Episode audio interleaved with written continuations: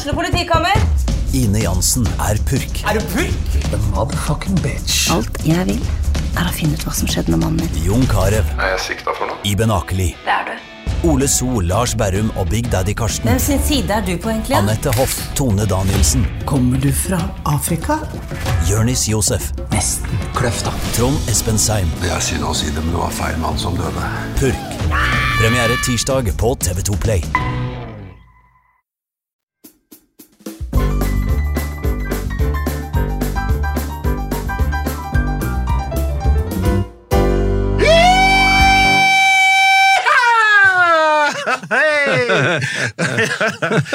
Og det er fredag, og det er god knall. Eh, I dag har jeg fått med meg Johan Trygve Solheim.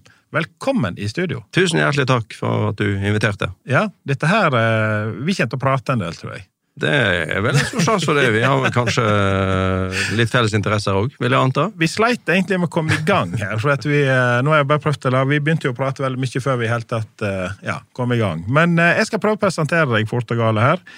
Du er altså blitt eh, 62 år, men du er sprek som en 42-åring. Og så føler du deg som en 22-åring, men innser at helsa kanskje ligger på 42 sånn eh, kondisjonsmessig. Ja, Det høres ut som et sånn noenlunde 62 selv, selvbilde. 62 er kun på papiret. altså, Ja, det er kun på papiret. Ja. Absolutt. Ja. Du har vært lykkelig gift i over 30 år. Eh, To eh, gutter, og venter veldig på barnebarn, så gutta, kom igjen nå. Jeg er i hvert fall klar, da. Får vi se. Jeg må ikke legge press på dem. Nei, nei, nei, ikke det. det er ikke bra. Men jeg må si det, ungdommen i dag er fryktelig treige i forhold til hva vi var. Men det er sikkert mye vi ikke veit. Eh, Prevensjon. Å ja! Er det noe som heter det? Ja, ja. Du er i dyreverden, du. All slags, all slags nyvinninger, du. Ja, ja, ja. ja. Nei, men det var det hadde det. Jeg vet ikke, Før når du var liten, så var det tarmer dere vrengte og snudde og knekte. Ja, ikke sant? Nei, det fantes eh, faktisk eh, kondom den gangen òg. Det var det? Ja, det var det. Det var mye Men det var, ikke, mye- det var ikke forskjellige typer med ruglete og knudrete og Jau, altså Det var vel eh, forskjellige farger, i hvert fall. Men det gikk nok nå, for de begynte å komme med forskjellige smaker. Og tenkte nå er verden blitt Nå er verden blitt gal, det skal finne smaker på dette òg. Nå kan du spraye på, tror jeg faktisk. Du kan spraye på gummi. Herregud, hva du veit. Ja. ja, ja, du vet det. Men jeg bor jo inne i sentrale strøk, så vi får med oss Og ikke ta den.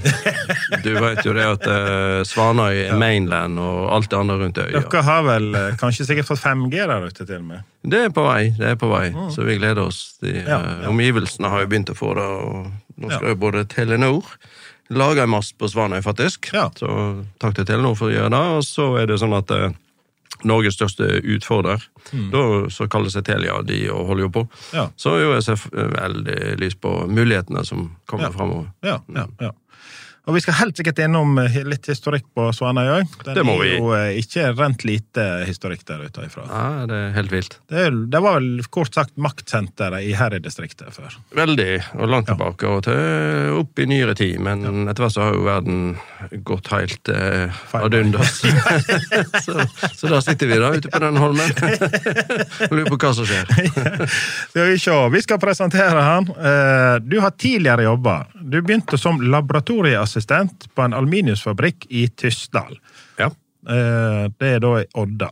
Da er vi i Odda. heter faktisk Odda kommune. Ja. Eh, Det er jo utrolig at det ikke heter Herad. Men eh, det er Odda, Ullensvang kommune, da, og Tyssedal ligger noen kilometer på østsida av Sørfjorden. Eh, Kjører du gjennom Odda så tilbake forbi utover? Det kan du gjøre, ja. Eller, ja. Uansett, hvis du kommer fra den sida, så må du gjennom Odda og ut til Tyssedal. Det en eh, lang Vi var nede med trucken and Truck-konvoi, og det er ikke Ja. alle plasser de har eh, trafikkdirigering av turismen. Ja, nei, det er hårreisende. Jeg har sittet der i flere timer sjøl og venta på å komme enten Er frem eller tilbake. Og eh, det, Lotepusten han blir både elska og hata sikkert i stunder der nede. ja, altså Veldig bra det at de har personer som han. Han gjør mye bra for uh, Ullensvang og for Hardanger, han da. Men det fins jo veldig mange andre gode krefter der òg. Ja. Tenk bare på de som står bak det der trolltunga konseptet. Altså, det er jo Ja. total galskap for masse folk i tresko, sandaler. Ja. til å gå inn til en sånn der fjellding som stikker ut. Altså, jeg har vært en sånn guttunge på ski på vinteren og syntes det var kult å dingle med beina, men hadde aldri tenkt det så de som har klart å skape den attraksjonen, har fått til. da. Ja. Og har til og med fått mobilmast der òg, for at de skal ha litt sånn sikkerhet for de Ja. menneskene som tar seg inn der. Så, Det viser bare at det er masse muligheter hvis du har kreative folk Trolltunga der, og så har du trollpikken lenger nede. Ikke? Ja, det er og den knakk jo, Den men han, han ble gjenoppreist. de, Ja, jeg skal ikke si hva de gjorde, men de gjorde vel noe der. Ja, det var jo noen som båra Dette er faktisk tatt seg bryderi med å bære opp en borerigg. Mm. Borte den av. Og så var det da en entreprenør som fant ut at den skal opp igjen. Det borer han på. Det er det bora på. det, var, det var jo på kinesisk TV, og det gikk jo worldwide. Dette. Ja, ja. Nei, men det Ja. Eh, Det var altså den første jobb der nede. Eh, Så har du jobba i kraftselskap med damsyning. Da Ja. sjekker du nivået på vannet og hvor mye Ja, faktisk. Altså, I dag er jo alt via satellitt og, og greier, og jeg på en måte hadde et løp der hvor jeg tenkte for dette er drømmejobben. Og så dette var inn på Hardangervidda, forbi Trolltunga og oppe i et kraftselskap er Tysfallene. Mm. I dag er det Statkraft som driver det. Men da sprang vi faktisk inn der eh, hele året og målte, og det var sånn med jeg håper si, meterstokk og vater, og liksom hvor høyt fra damkanten isen, ja, Det var ned hvor mye vann, altså av fyllingsgrad. da. Ja. Og Tyssefallene var jo et av de selskapene i Norge som laga en beregningsmodell i forhold til det med fyllingsgrad for å kunne forutse endringene i vær og snødybde. Så vi har på sånne snø, snømålinger. Hvor mye snø er det i fjellet? Ja. Hvor mye magasin ligger det i snøen? Sant? Og Ja. I forhold til prognoser på nedbør. Og I dag virker det jo way out. eh, Som om, altså ikke de, men altså kraftselskapene de klarer ikke engang å forutse når det skal begynne å regne og ikke regne, og det er tomt. Er ikke det eh, litt mer at de ser ikke så nøye på det, de ser mer på priser og salg? Jeg tror det er økonomien som driver hele greia. Ja. Og så går de på bekostning kanskje av både egne prinsipper. Det er godt å finne litt sånn unnskyldninger etterpå. At, Ja. nei, det var, ja. Nei, vi måtte Har bare ikke vi tappe et litt. eller annet å skylde på?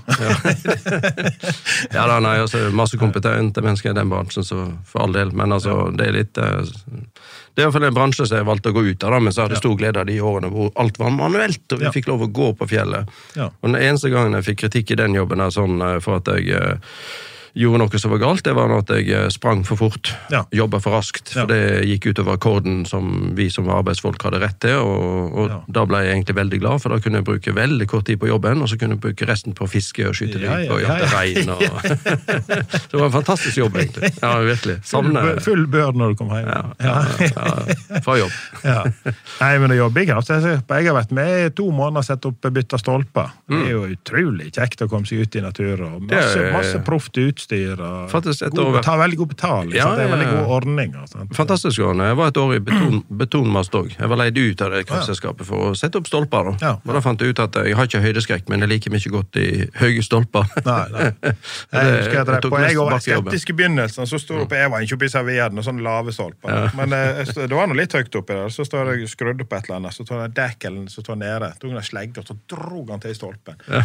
Helgoland til du kveppa! Som du Ja, står ja, ja, oh, ja, det er stor forståelse for. Eh, og så selvfølgelig blitt fora med sånne skrekkhistorier kvelden før og sånn. For det var jo Det er jo en jeg tror her, eh, jeg vet ikke om det var i det selskapet eller et annet, da. Men han eh, før, nå er det jo, Du er jo sikra med Du går i stolpesko, og så har du reim rundt stolpen. Eh, og nå er det jo kjetting eller stålvaier. Ja, er Men før så var det ikke det. Ja, ja. Og han har stått og båra, og så har han båra tvers. Altså Da står du i spenn, sant? Ja, ja. og så, så bårer han tvers av reima, og fer bare bak Nei. knekker begge anklene og henger opp ned ute i naturen.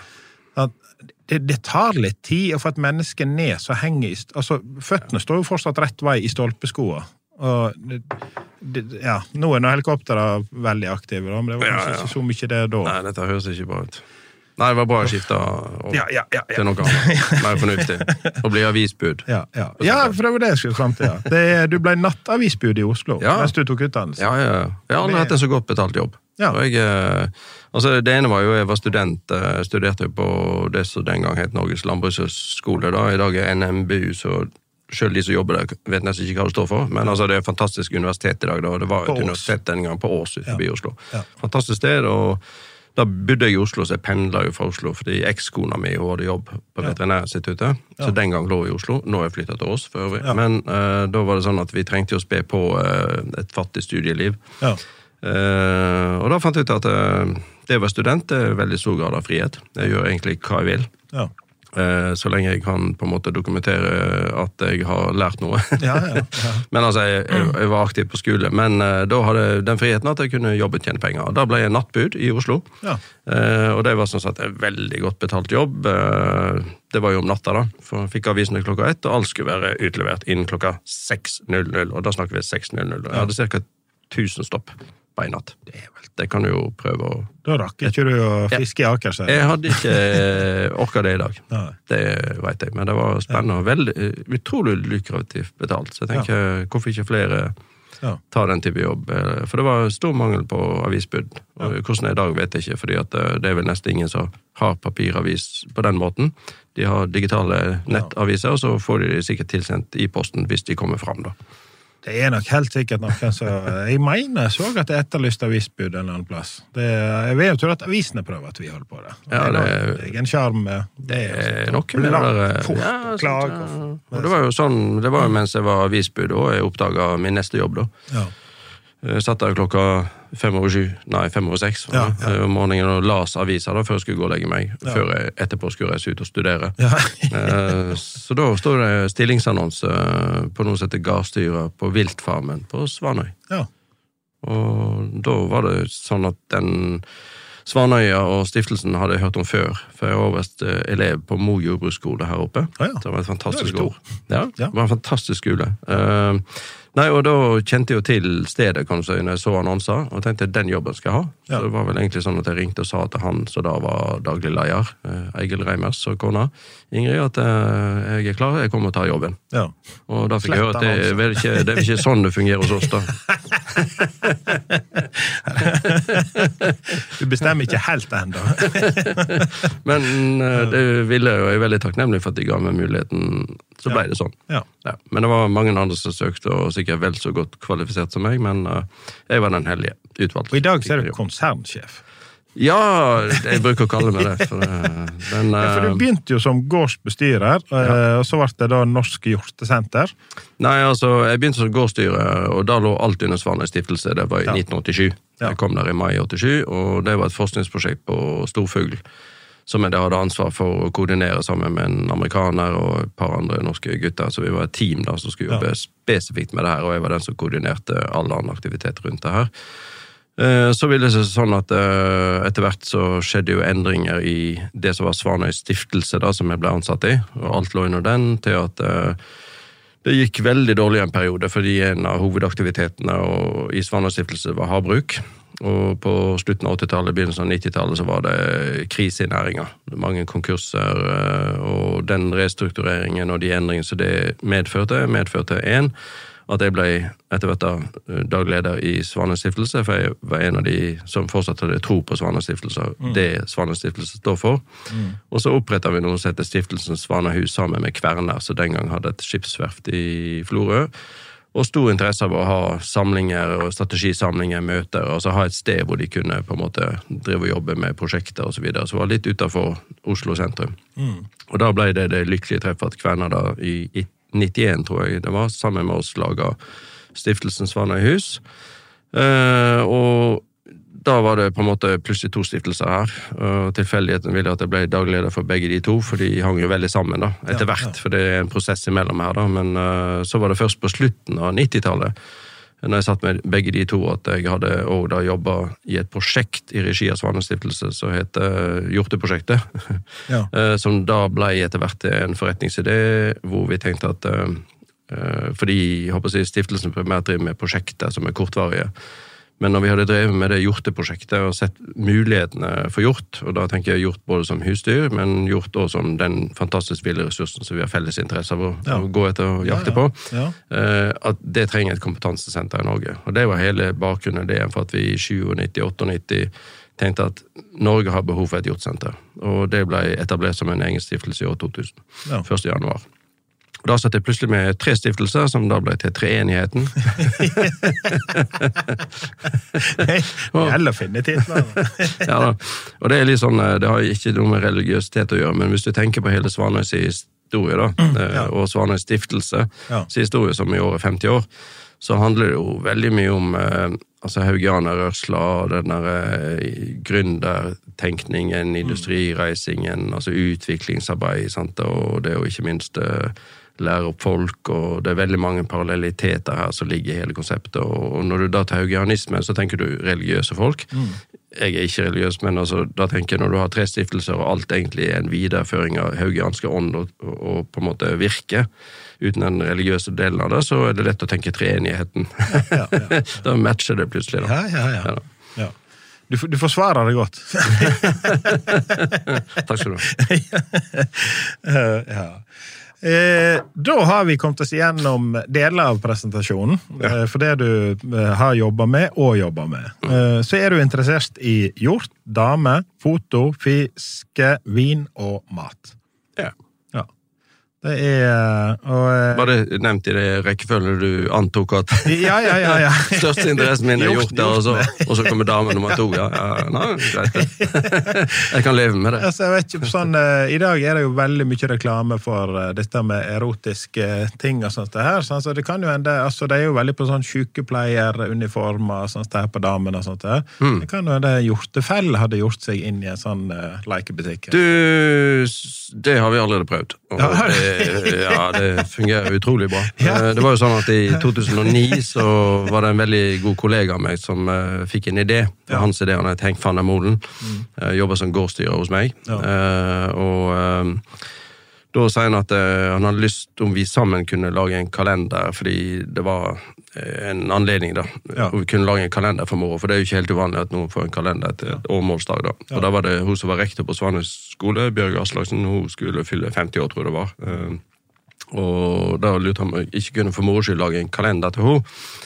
Og så er jo jeg fotograf, det vil si en, det er en definisjonssak, men Ja, ja. jeg driver med foto. Og da tenkte jeg at den ideen Henke er veldig, veldig god. Men altså bare det å lage en kalender til Bjørg på dagen hennes, jo det er fint, men det får du gjøre sjøl. Ja. Altså, skal vi gjøre det, så skal vi gjøre noe ordentlig. Så kan Bjørg være den som får æren og liksom får den da overrekt på dagen sin, men altså den skal være noe større. Og litt av bakgrunnen for det, det var jo at eh, jeg har jo reist litt rundt omkring og sett en del andre sånne lokalsamfunn som da tenker hvordan få oppmerksomhet, hvordan skape noe positivt, hvordan kan det, i det engasjementet gå til noe godt. Ja, ja. Og da var det vært noe på Tahiti og store problemer i verden, og noen trengte noe penger. Så tenkte vi jo, da gjør vi det ordentlig. ja. Så da utfordra jeg alle guttene på Svanøy eh, til å eh, kle seg minimalt og la seg avfotografere. Og jeg skulle bestemme hvor de skulle stå, hva de skulle gjøre. Sånn, så det blir jo Henk, da, som, eh, som er nederlender. ja. Han må selvfølgelig ha på tresko og ikke noe annet, men så skulle han stå, stå skjult bak en hjort, Ja, sånn at ikke folk eh, Det skulle ikke bli porno, dette greiene, men skulle være på edgen. Da. Ja, ja. Og det ble og pluss at han skulle spille tuba. Ja. Eh, og da har du jo hornet på bukken, ikke sant? og så har Ja. du hornet, altså tubaen som han skal spille på. Og, og jeg tar bildet akkurat i det hundredels sekund, eller det var sekstendels sekund, tror jeg, hvor kollene snur seg mot tubaen og ikke ser på bukken, sant? så at han får mye mer oppmerksomhet fra damene. da. Og bilder av meg sjøl, for det var etter hvert også en issue for noen. Etter hvert så utfordra den ene gutten etter den andre, og de kom jo ut av busker og kratt etter hvert. så etter hvert så var det sånn at vi måtte Altså, vi klarte akkurat å få tolv, da. Ja. Og nummer tolv måtte jo Det lå i kortene, det måtte jo bli meg sjøl. Jeg, kunne ikke- jeg, kunne ikke- altså, jeg kunne ikke gjøre det med de andre, og så skulle jeg ikke gjøre det sjøl. Og det ble, selv, det ble selvportrett. Ja. Og det selvportrettet så har jeg ikke annet enn et lite hjorteskinn der nede som et sånn, sånn eh, lau, på en måte, som ligger nedpå der. Og eh, det bildet gikk worldwide. Ja. Altså, det var Jeg treffer fortsatt jeg truffet folk i NRK som 'Å ja, det er du med den der, ja', og på Svalbard alle, altså, alle kalenderne nesten. Et helt opplag gikk til Svalbard. Og det gikk til en sånn jenteforening der. Ja. Um, vi fikk så utrolig masse kommentarer på den greia, og faktisk uh, så Har du flere kalendere? Eh, Jeg kan Kanskje ikke dette for grave. nå, jeg, jeg, jeg kjøpte jo jegerkurs til dama mi, så jeg jobber for å få henne inn i Ja, ja, ja, jeg ser meg fin en til det. Men jo, og vi samla da inn eh, Vi sendte 95 000 kroner til SOS Barnebyer, eh, som var overskuddet for kalendersalget. Og jeg tror hjorteskinn og den, den lettkleddheten Ja. Ja, ja. var medvirkende til den enorme interessen. Så jo, så jeg har veldig tro på sånn litt med hjorteskinn. Det tror jeg altså Inne på disse her garantert. Kondomeributikkene så er det egen sånn hjorte og, Ja. dette, altså, og når du går på den seksuelle tenninga og alt dette her, så har jo folk eh, i dagens samfunn misforstår det fullstendig. sant? Altså Det går kun på look og godlukt og alt dette her. Ja, nei, nei, altså Den det- sterkeste drifta vår er jo lukt. sant? Ja, ja. Altså kjønnslukt eller kroppslukt. Ja, ja, ja, ja, ja. Det er jo Viktig, det. Ja, ja. Dette her Og det du ser. Ja, ja, ja det er jo Kombinasjonen. Ser, liker, ser for deg. Liker det du ser. Det er lov å Ja, jeg sier jo det. Jeg tror ikke det er noen fare for at ikke vi prater oss ut på viddene. Interessen for damer, så det er, lov, det er lov å se på. Ja, det er lov å like det du ser. Ja, ja, det er lov å se. Ikke røre. Så lenge du Ja, helt rett. Det er viktig. Det må man respektere. Men det, er det må være kjekt, det. hvis det Ja. Jeg syns jo det, hvis noen ser på meg og Men altså, for, for dere jobber jo, sant? Du har erfaring fra laboratoriet og alt mulig sånn, så du kan jo virkelig utvikle eh, Et, uh, videre dette ja, konseptet ja, her. forretningsidé, kanskje. Med Jeg håper ikke kjerringa hører på nå, Sexy at dyreskinn med egen spray på lukt. Du får henne garantert i humør. Ja, du ja, kommer liksom naken baurende inn noe gevir innpå inn på stua. Ja, ja.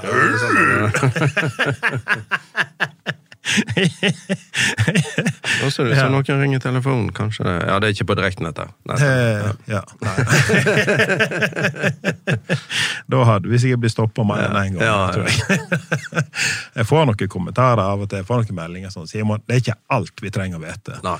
Eh, Jeg holdt jo på å bli Eller jo, eller om jeg ble huka eller ikke, det vet ikke jeg, men eh, det er noe sånn Vi tukler nå alle med oss sjøl en stund, eh, sånn, og det er jo sunt, og det blir vi oppfordra til og alt. Eh, Jeg var jo på eh, Vi skulle på seljakt en gang i tida. Mm. Nå kommer den en gang til her, altså. Ja vel.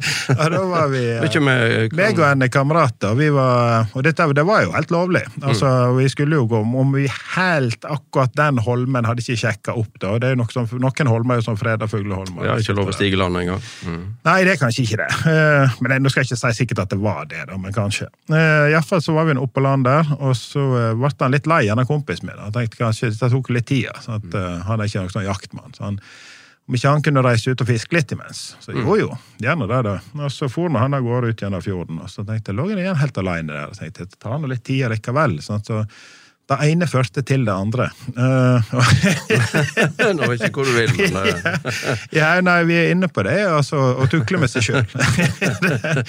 Og så var jeg nede på berget der i friluft, og så uh, jeg lå og slappa av, og så ser jeg nå etterpå, liksom, det er nå litt sånn døsig og fin, og sånn, og så fikk jeg en følelse, sånn augen følelse, og så kikka vi så vidt bakover skuldra, og der kommer kystvaktskipet skliende forbi.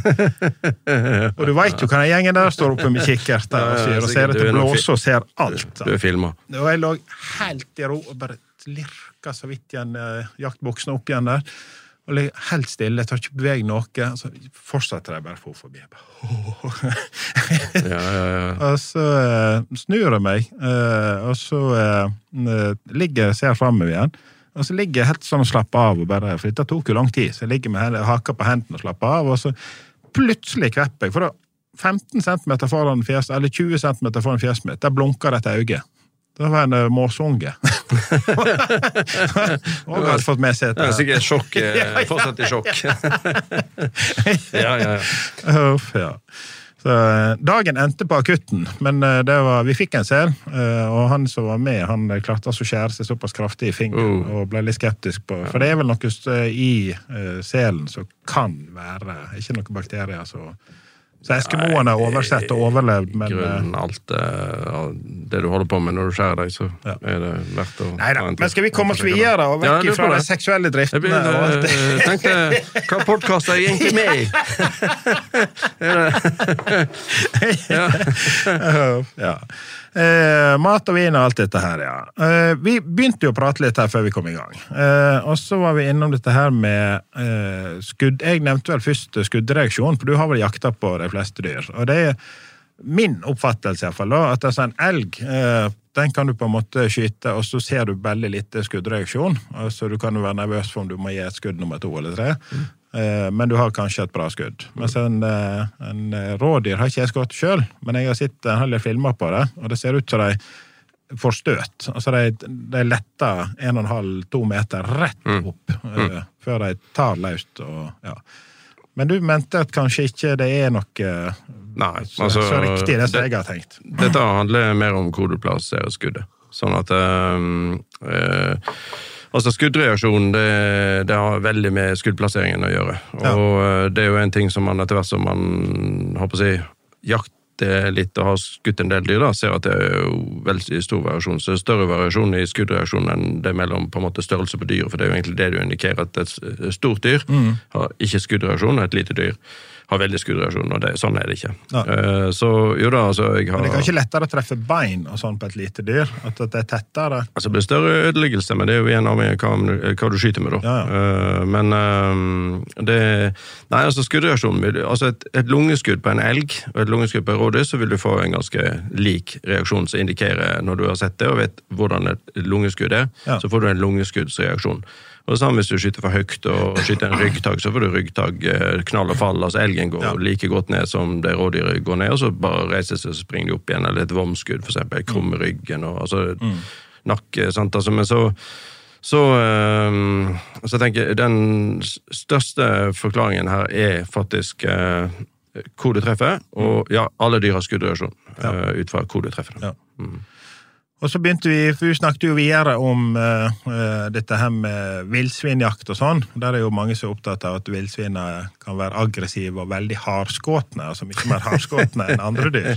Ja, Men det er vel som du sier, at det er, det er egentlig veldig utrolig mye dårlig skyting. Uh, Du ser jo disse filmene òg. Altså de står gjerne på en vei ned i Polen eller Tsjekkia, eller et eller annet, og så kommer det et kobbel med villsvin, Mm. Ja. og så du ser du bare pumpa pumper på Ja, avtrekker. det- det er Nei, ja, altså Det at villsvin har skutt er jo også helt feil. Um, det har med sk- skuddplassering å gjøre. Ja. Og um, det er jo sånn at eh, jeg håper å si, vår norske jaktkultur og hele opplæringa vi har rundt jakt og lovgivninga vi har rundt jakt, så er vi opplært til å skyte på korte avstander og på stillestående dyr. ja.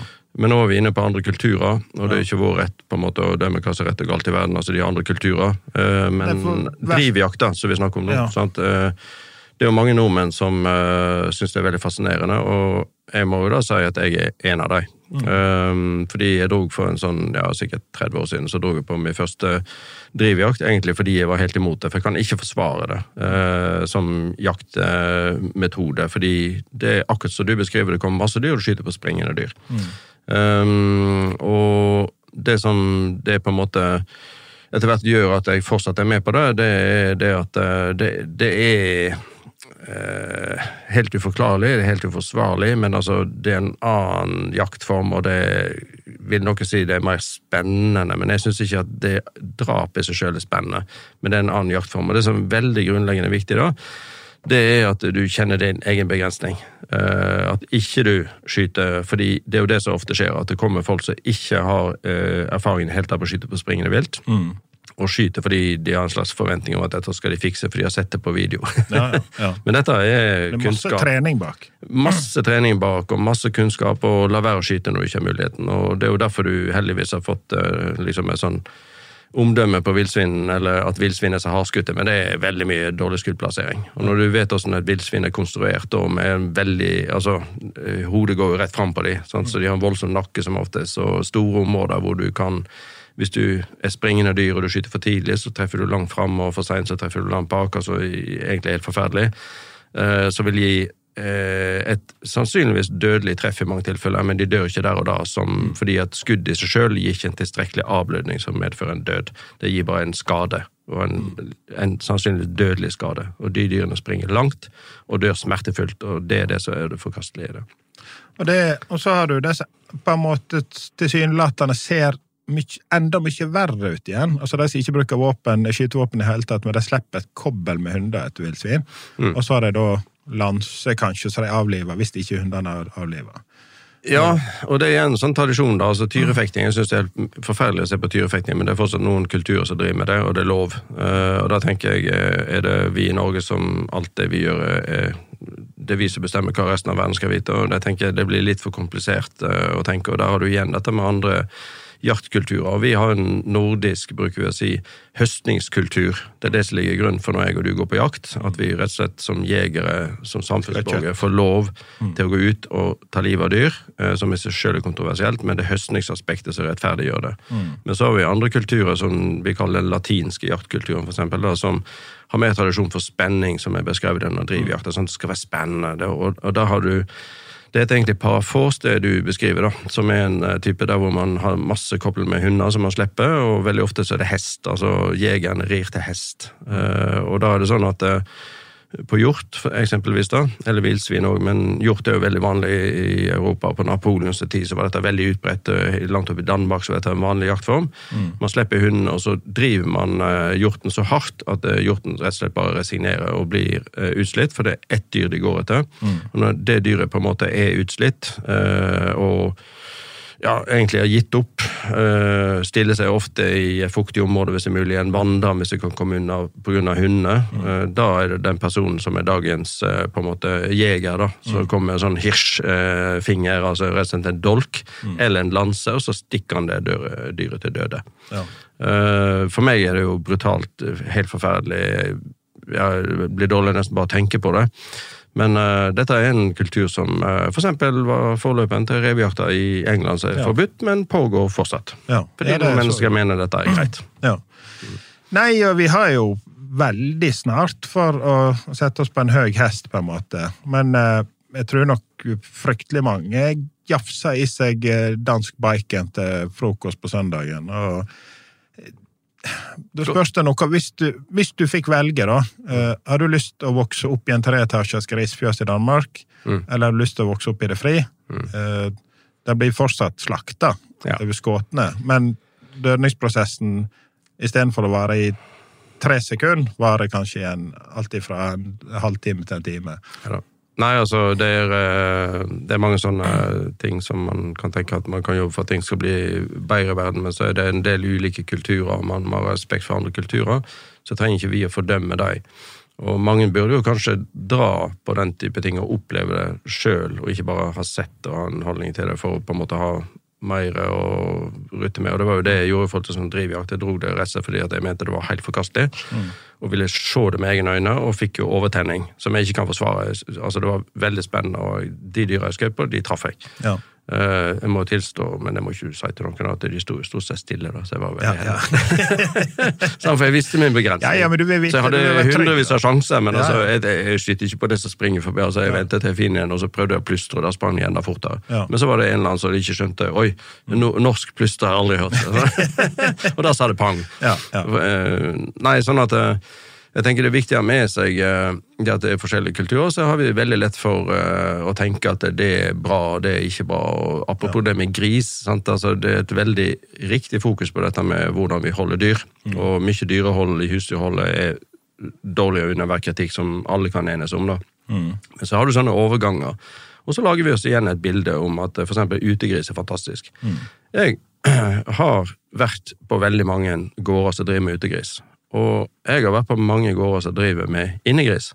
Og jeg vil si at eh, innegriser som har det bra, har det minst like bra som utegriser. Fordi veldig mange utegriser burde ikke gått ute. Ja. Både fordi en kanskje holder de for lenge om høsten, og det er kaldt, og de blir våte, og de har et enormt energitap, og du bruker på en måte fòrressurser. Og når jeg ser hvordan de går, det bare drit og søle, jeg blir jo egentlig nesten lei meg. Ja, ja. Men fordi vi har laget oss dette bildet at det er så Å, det går så fritt og fint, de har det så bra. Så jeg tenker, Vi må være mye mer faglig og mye mer Det der jeg mener, hva det er som liksom er egentlig fakta. ordlyden eh, og disse eventyrfortellingene om at vi er så sånn og sånn. Altså, En må ta med seg realitetene hvis du skal uttale deg om ting. Ja. Uh, og all respekt til de som står det i det helt ut, på en måte er vegetarianere og virkelig står for at ingen dyr skal etes. Altså, Res respekterer veldig. det, det, ja, for de er jo et direkte valg, men jeg tror det er altfor mange som sitter og slafser i seg og hiver rundt seg med store ord og Ja. ja. kunnskapsløs. Og det så jo litt på han eh, utstopperen òg. Fikk jo voldsomt med pes. Eh, og det var jo dyreorganisasjonsfolk eh, som mente at det var helt forkastelig, det som han drev med. Eh, og da, da bør du ha rette skoer og klesmerke og matinntaket hvis du skal uttale deg om noe sånt. Ja. Altså. For at, da skal du leve på grønt gras og vann. Altså, for at, eh, å ta vare på altså, det, det er jo ikke noe som er bedre enn det å utnytte hele dyret og, og lære å garve. For det var vel et garvekurs mm. han eh, skulle fram. Ja, Eh, Skinn kommer tilbake igjen. det. I Ja. dag er det jo pelsdyr er jo forbudt. Eh, i Norge, men pelser seg sjøl, og det er ikke alle rever som nødvendigvis hadde det forferdelig, men uansett, det er på en måte valgt vekk. Ja. Men når du tenker på alternativ i bekledning, da, for eksempel, eh, så ikke akkurat det går med et reveskinn, men altså annen type skinn, da. Ja.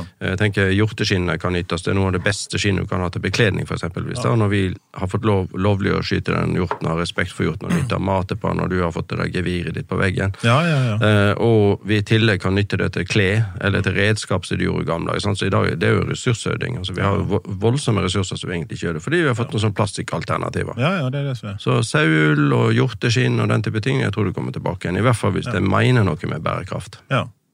Ja, det må jo det. Altså, Hvis du skal gå i dybden på det, så må du ta vare på alt. da, Ja. Og så bruke det. Og, og det kan jo la seg gjøre, men det er jo det at vi lærer å styre økonomi. Ja. Og er det et eller annet tilbud, ja, da hopper vi i bilen og spinner av gårde. Altså, gjør det. styrt som en forbanna saueflokk, hele gjengen. altså. Det er liksom, det er bare lokker litt med tilbud, og så bare strømmer det til. Mange Koste hva det koster. Eller da, da er ikke det nøye med noe lenger.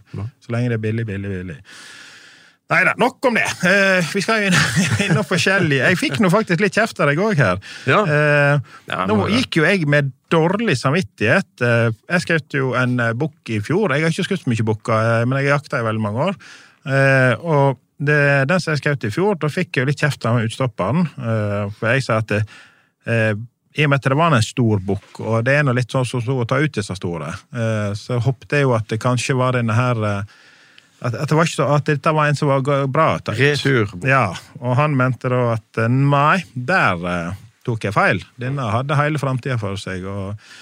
Så nå eh, Vidar Dype Kårdalsbakke, skal vi få se her. Nå skal du forklare, her, for nå har du et bilde av den bukken som jeg skjøt her i fjor. Skjøt du den da? Hæ? Skjøt du den da? Denne skjøt jeg. Støy, jeg må ta på Og denne, eh, nå har jeg da på telefonen et bilde her for de som kunne Ja, høre. skal vi se. Eh, og da er, Jeg har jo døpt denne hjorten her til Jan Thomas og fått ei sånn messingskive som står Jan Thomas på. For han er jo veldig skeiv. Han har uh, sju tagger på ene sida, og så har han fem på hi. Mm. så da var han jo den enkle resonnementet at han er jo skeiv. Ja, ja, ja. ja, ja. Nei, men eh, det var ikke mye Botox her, da. Nei. Ehm, nei, altså, når jeg ser på dette, så den kan si hans høyre gevirstang, da, uh, den har jo veldig fin øyetag, isetag, mellomtag. en uh, god krone, så du sier fire i toppen, og så hvis du ser nøye på den bakre der, så ser du at den mest sannsynlig har vært uh, todelt. Så denne kan ha vært fem i toppen, faktisk. Um, men det som jeg da kan glede deg med, det er at når du ser på den venstre stanga hans, så mangler Isetaget nesten fullstendig. Krona helt tilbakedanna, og det er et typisk tegn på en returbukk. Ja. Så her tror jeg nok eh, utstopperen må se en gang til, for at, um, nå er jo dette et bilde, og jeg ser ikke hele, og han fikk se hele, så med Det er flere det forbeholdet Ja, ja. eh, at bildet lyger, for du har vært inne og photoshoppa. Men med det forbeholdet så viser dette en helt klar returbok, returbukk, så jeg vil tippe på denne sånn 11-12 år gammel ja. bukk, i hvert fall. Så jeg tror du kanskje kan bli på lista over de av mine bekjente som der har skutt en riktig bukse. jeg kan leve vel med at du har Ja, og så kan jeg ryke tvers av en liste med en eneste gang. For nå Oi. tenkte jeg i, nå i år så skal jeg til Jensø, der har jeg også bestilt messingplate. Den er ikke stoppa ut, da, men den skal rengjøre Ja, skallen, ja. ja. Ja. Eh, noe som jeg burde jo gjøre sjøl, som jeg gjorde sjøl før i tida. Men eh, jeg har dette med tida, den, den er borte vekk. Mm. Eh, men det er jo litt sånn at eh, la storbukkene gå, og så heller skyte mindre bukker. Eh, da har jo jeg da gjort det, og tenkte at nå gjorde jeg noe bra. Men eh, dette er da det som er kalt for brølbukken. Eh, den eh, kom brøl Jeg ga han ett brøl, og han kom i fullt firsprang eh, helt inn på 20 meter. Ok, så du mener å fortelle meg at du skjøt han i selvforsvar, da? Eh, Du følte deg trua? jeg så, jeg viste jo deg et bildebevis at jeg hadde en dråpe i trusa. Ja, nei, dette er typisk eh, ikke bra, så nå røyk du rett ut av lista. Dette er en ganske ung bukk.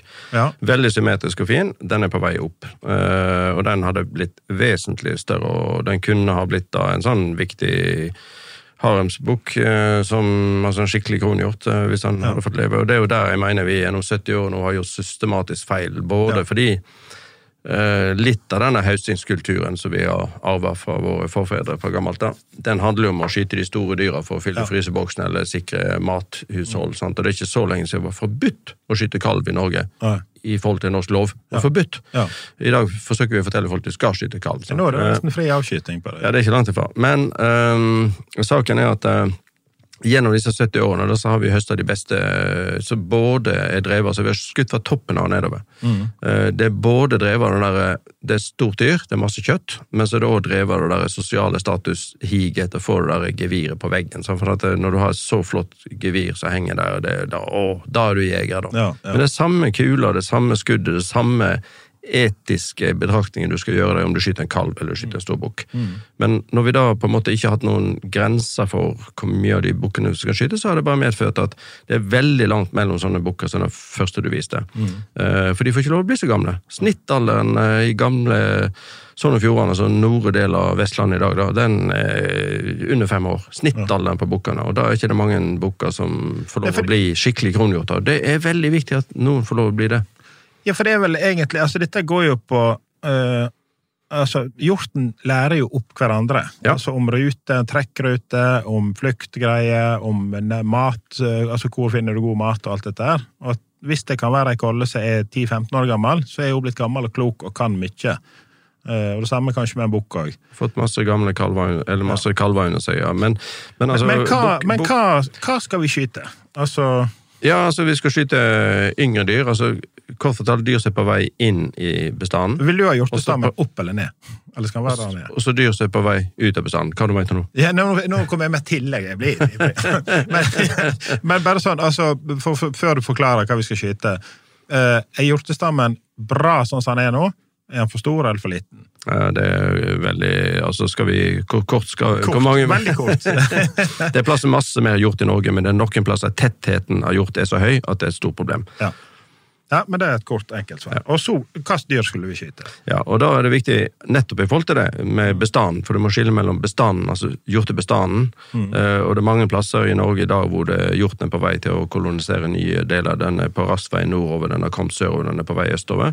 Det handler jo både om hvordan vi forvalter, men det handler også om at det skjer store endringer i landskapet. De, men endringene i landskapet de er delvis menneskeskapte, altså fordi vi har mindre beitedyr, vi hogger mindre til ved osv. Landet vårt gror igjen, og så er det en klimafaktor her, altså store klimaendringer. Og skal vi tro forskeren, så blir det våtere, villere varme, og det kommer hjorten til å tjene på. Det vil si at det er større arealer enn Norge hjorten kan kolonisere tilbake igjen, der hvor den faktisk fantes for noen hundre hundre år siden, da, naturlig. Ja. Den er på vei tilbake igjen eh, for fullt, og det vil si at i stor del av Norge så er det plass til masse mer hjort. Men så har du disse utfordringene da med at det er noen plasser i bestandstettheten, altså antall dyr på arealer blir kjempestore. Det handler jo nettopp om det.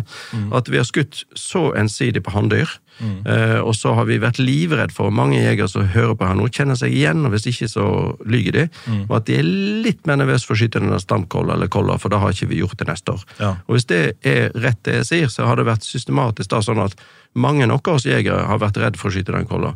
Og da har du en systematisk overbeskatning av hanndyr, for det blir alltid nok hanndyr, og de refererer mange til bøkene mine og sier at, at jo, men altså, en bukk kan bedekke 40 koller. Ja, det kan han, men altså det systemet, den naturlige på en måte økobalansen eller eller sosialiteten til hjorten, altså måten hjorten fungerer på for å utvikle seg over tid og tilpasse seg nettopp miljøendringer. Det er nettopp at eh, naturen, altså hjorten som blir enige om hvem som vinner kampen og ikke, og ikke vi.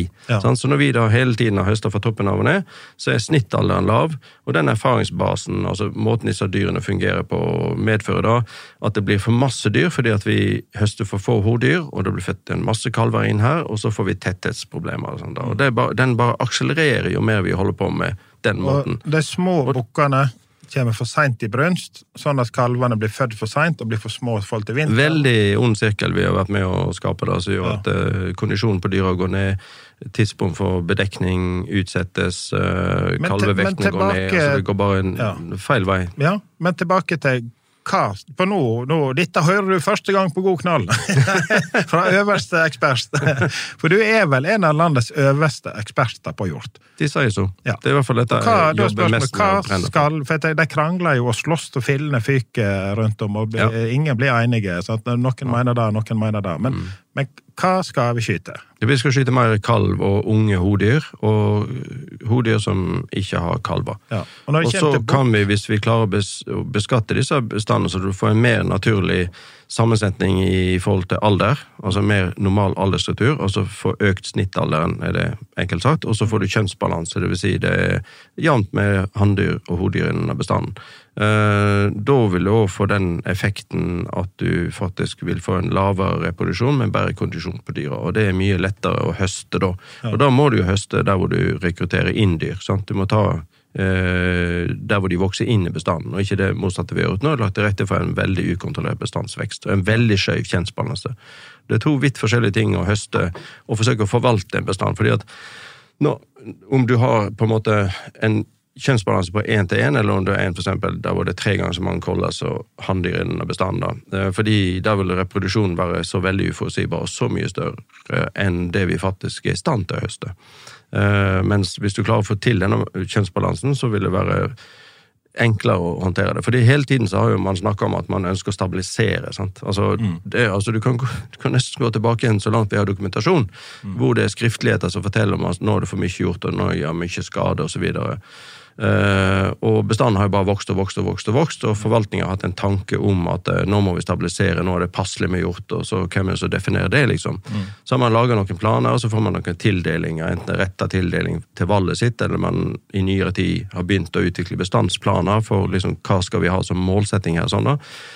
Så hvis vi som jeger da virkelig skal bidra til at vi skal få en bedre kondisjon eh, og lavere tetthet i disse bestandene, så må vi jo forstå at faktisk det vi skyter, det har veldig stor betydning. Hver enkelt av oss har et bidrag å gjøre som jegere. Så hvis vi da favoriserer å bare skyte de største dyra, geviret på veggen osv., så, videre, så fortsetter vi egentlig som vi har holdt på i 70 år, for det er en jevn utvikling over 70 år.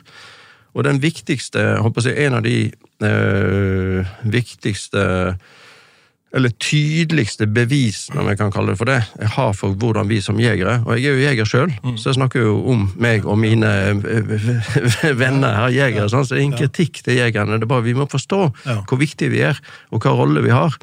Eh, en av de tydeligste bevisene jeg har for at vi agerer sånn som vi gjør Sist vi hadde en skikkelig vinter her i fylket, det var i vinteren 2010-2011. Eh, Da var det sånn at eh, hvis du så på statistikk fra før det, hvordan vi høsta, så jo, det var flere og flere jegere som hørte på det forvaltningen, det kommunen sa, det etter hvert noen våkne grunneiere sa, at vi skulle høste, og gjorde det. Og da får du en mye, og da ser du på statistikken at eh, balansen mellom koller i uttak og bukker i uttaket begynner å nærme seg hverandre, og faktisk nesten krysser, så vi nettopp for å få ned bestandstettheten høster flere produksjonskoller enn bukker. Så kommer den tøffe vinteren. Og hva får du da? Jo, etter mange mange år uten naturlig dødelighet pga. de klimaendringene som skjer, så får vi endelig en tøff vinter igjen. Og den medfører naturlig dødelighet i et sånt omfang at det er vel ingen av oss som noen gang finner ut hvor mange som faktisk døde. Jeg sa en gang i mediene at det var over 10 000. Det er tall som er tatt litt fra løs lufta, men det, det viser bare at det er stort. Altså det er veldig stort. Og det betyr at i noen områder så var det nesten ikke gjort igjen. Ja. Det var så lite gjort igjen at det var avisskriverier om eh, gjengrodde hjortestier, og nå må forvaltningen For alle skylder på forvaltningen, alle skylder på kommunen, Ja. men det er jo vi som jegere som på en måte utfører det her. Og da har jeg statistikk som viser at overbeskatning av hanndyra bare skyter rett til himmels igjen. Altså Da Mm. plutselig så tenker vi som jegere nei, det er jo kolla som får kalv, jeg kan ikke skyte koller, jeg må ha mer hjort. Sant? For ja. vi tenker på oss sjøl. Mm. Ja. Og så begynner vi å ta hanndyr ikke så farlig med. Og Dette viser statistikken, og så viser også bestandsutviklingen. Det går rett til himmels igjen noen år senere. For det var kanskje mye mer gjort enn vi tenkte, sjøl om noen opplevde at det var lite gjort. Og det er jo det som er interessant. Det er å vite hvor stor bestand har vi egentlig. Altså hva er det egentlig vi høster? Så vårt mantra er på den ene siden dette med å få en balanse mellom kolle og bukker i bestanden, og øke snittalderen for å få kontroll på reproduksjonen, eh, og at de beste dyra skal gå igjen etter jakta. Akkurat de dyra der som på en måte mange vil ha på veggen, de bør faktisk gå, for de har en veldig viktig funksjon i skogen. De har ingen funksjon i frysebokser eller på noen vegger. Ja. Og det må vi jobbe med at vi jegere blir mye flinkere på. Dette var en jækla grundig forklaring, men igjen hva skal jeg skyte av bukk nå? Altså, Du skal- den, ikke den store fine, Nei. Den skal gå. Ja, og ikke den som er litt mindre, for den er på vei opp. Ja. Du, det Men jeg har et bukkeløyve. Hvilken bukk skal jeg da skyte? For, at, altså for deg er det jo lettere, vil jeg tro, som bor på ei øy, og du, klarer, og du er veldig interessert. Eh, Du er ute i skogen hele tida. Du, du, du har navn på hjortene som går i det fri. Men det klarer ikke jeg. Jeg har jakt i et eh, trekkterreng, så av og til er veldig lite hjort, av og til er kjempemasse hjort. Sånn at det er mye trekkdyr og sånne ting. da. Eh, Nei, du har et bukkeløyve. Veldig bra du spør sånn som du gjør. Ja. For det er mange som sier, altså, det Utgangspunktet er at du skyter dyr som er på vei inn i bestanden, og dyr som er på vei ut av bestanden. Men det er lenge før vi er sånn at vi på regionalt nivå har så masse hanndyr i bestanden vi kan høste sånn returbukse, du har vært heldig å skyte. Jo, selvfølgelig, vi, kan, vi, vi skal skyte kalver, vi skal skyte spissbukker, vi skal skyte tregreiner, vi skal skyte firegreiner, vi skal skyte femgreiner, vi kan skyte kronhjorter. Ja. Vi kan skyte alle kategorier, men poenget er hvis alle hele tiden Skyter skyter de Ja. største, og vi skyter ovenfra og ned, så overbeskatter vi de. Så det vil si at vi må bli enige om hvor mange vi skal skyte. Ja. Sånn at, altså, Kronhjort er en veldig begrenset ressurs, og jeg òg drømmer om og ønsker at vennene mine, jegere, kan få lov å oppleve det som sikkert mange syns er fantastisk å skyte den store bukken. Jeg skjønner egentlig ikke at det skal være så mye mer fantastisk å skyte en stor bukk enn å skyte en kalv, men nå er det sånn, og det, og det forstår jeg, for det ligger noe i på en måte ja, Noen har fortalt en drøm. altså, Jeg, jeg skjønner at mange har den drømmen, og det respekterer Alle jeg. har det fineste, på en måte. ja, og, ja, Altså, og det ligger noe i oss mennesker der, og det skjønner jeg. Men da, jo, selvfølgelig kan vi skyte det, men hvis alle skal skyte, så går ikke det, for det er en begrenset ressurs. Og det vil si, Da må vi ha en sånn forståelse av hvor mange har vi, hvor mange skal vi skyte, og når skal vi skyte de. For det er også et annet eh, poeng i dette. Når skyter vi? Men hvis du har Skal vi si det sånn, da? Altså, For dette er en vurderingssak. Mm. Men altså, er du en aktiv jeger som går mye på jakt, så prøv å plukke deg ut én stor returbukk hvert tiende år. Kan det være en regel? Eh, er du en ivrig jeger og går på jakt, Ja. eh, så velg, hvis du har muligheten til å, gå på jakt i et område der hvor det er mange grunneiere som samarbeider om å forvalte bestanden. Ja. Fordi at hvis hver og en i et lite jaktfelt, og enten du er grunneier eller du leier jakten hos en grunneier osv., tenker at det er min hjort. Denne her, det er ikke sånn. Altså Hjorten bruker kjempestore områder. Ja, ja, ja. Sånn, så den er veldig ulikt fordelt. Og, noen, og det er jo en av de tingene som er veldig interessant, fordi at det er flere og flere nå som har redusert uttak av hanndyr. Ja. Eh, og skyter flere og flere koller for å prøve å få disse tingene til å skje. Så det er en veldig positiv utvikling, og bevisstheten i Jegersand er veldig, veldig god. Men det medfører også at det er en annen interessant ting som har, som har skjedd i nyere tid. Og det er det at fordi disse òg er ulikt fordelt, Ja. så er det jo nå enkelte områder som opplever at det er bæribukk. Altså, det er bæribukk, hva skal vi Ja. skyte? Det fins ikke koll og kalve. Jo, men altså, de er et annet sted. Ja. Og, da, og da jeg tenker jeg det må være veldig synlig da for de som opplever det, at nettopp derfor så må vi bli flinkere å samarbeide, og ikke tenke at naboen er idioten. Altså Det er naboen som er problemet, så hvis jeg ikke skyter bukken, så skyter jeg naboen. Ja. Men hadde det vært omvendt, altså naboen skyter kolla, så jeg må skyte henne, det er jo ingen snakk om. Det er alltid den der bukken, og det handler om den attraktiviteten. Ja, ja. Og, og når vi begynner å forstå det, og hvor viktig vi som jegere er For husk på det, du har, du har fantastiske organisasjoner i Norge som da har et standpunkt eh, som er forskjellig fra vårt. Altså Som mener jakt er forkastelig, eh, som representerer både det du nevnte så veganere og Ja, ja. vegetarianere og alle slags anere. Ja, ja. Selv er jeg fleksitarianer i et alt. da. Men, Ja. men eh, og jeg respekterer dem veldig, men, men husk på det at, at de ser jo hva vi holder på med. Ja. Og jeg har tenkt at en av de tingene, hvis vi som på en måte har tatt rovdyras rolle, for det er jo vi mennesker som utrydder rovdyra Ja. òg, Ja. og vi vil ikke ha de tilbake. Nei. Kan nevne det for Bondelaget at vi skal ha ulven tilbake i Sogn og Fjordane, så blir vi skutt. Ja. Eh, sant? Men altså, det kommer nok ikke til å skje. Men da er det jo vi eh, storviltjegerne som har tatt på en måte rovdyras rolle. og Hvis ikke vi da er i stand til å forvalte denne fantastiske fornybare naturressursen bedre enn vi har gjort de siste 70 åra, så er det klart at disse organisasjonene som er mot jakt, har enda et argument på hvordan de liksom skal få forsøke å stoppe det. Både for å få rovdyra tilbake, som mange vil, Mm. eller for at ikke vi skal få lov å jakte. fordi vi er ikke i stand. Altså Vi høster på en så dårlig måte at det går utover helse og kondisjon og alt mulig. Så vi, vi må bare ta oss sammen. Vi må bli Vi må bli flinkere. flinkere å finne de svake dyra. Ja, Det er jo det som er. Altså, Enkelt og greit. ja. Og det høres jo enkelt ut når jeg sier det, da. Men det, Ja, altså, ulven har jo et fortrinn. da. Jeg så en sånn dokumentar om ulven. og han kan gå, En ulveflokk som lever i det fri, som kommer på et elgespor, de bestemmer seg ganske fort bare av å snuse ned i sporet. Ja. At eh, denne gikk ok for ca. tolv timer siden. Eh, Denne er to og et halvt, tre år, helt frisk. Denne driter vi. Og så ser vi på neste spor, og så lukter det at denne, dette dyret er et eldre dyr som har betennelse. Mm. Og den går vi på. Ja. Så det er klart, han har jo et fortrinn. Masse, er- masse sanser Men nå, vi, mangler. nå, har jo vi, nå er det jo blitt blitt utbredt med så her eh, varmekamera. Kanskje det er betennelseskamera vi må. Skanning av har de korona eller ikke korona. Liksom. Det er, og det er sikkert ikke Tror du i framtida uh, at vi jakter hjort med drone? Nei. Det Tror jeg ikke? Nei, det tror jeg ikke. Uh, det håper jeg heller aldri skjer. Altså, jeg, jeg, jeg, sier, altså, jeg er jo sjøl jeger og har veldig stek, uh, stor respekt for jegerstanden. Jeg tenker vi en Vi har veldig masse vi har å ta vare på eh, og få lov til. Sant? Fordi at Det er ikke naturgitt eller selvsagt at eh, det er en menneskerett å gå på jakt, at vi får lov å holde på en aktivitet eh, som, som mange andre i samfunnet mener ikke er riktig. da. Så jeg tror det at alt vi gjør i årene framover i forhold til både dette forvaltningsaspektet, la de beste dyra gå igjen, altså at vi tar en rolle, at vi viser at eh, alt dette blir nytta. Vi dreper ikke dyr for moro skyld, vi gjør det for å høste.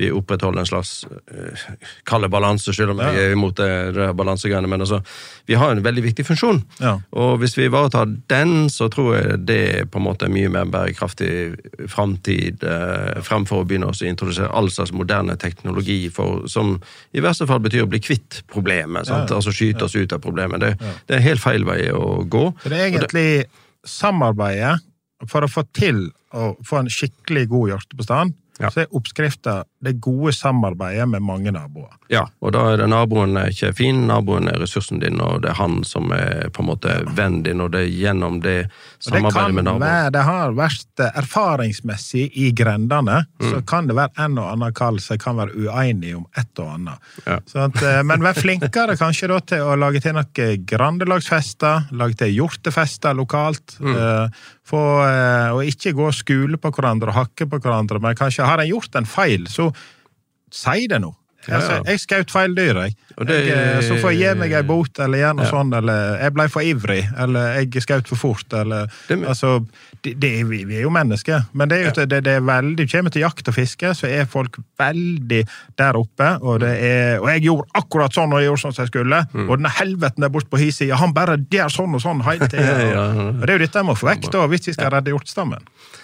Ja, altså, den redder seg nok sannsynligvis eh, Ja, det kan hende den overlever oss. Jeg tror den kommer til å gjøre det. Eh, Men eh, samtidig så bidrar vi ikke positivt i forhold til hjortens naturlige helse og liv. Og så Nei, for det blir for smått å tenke Ja.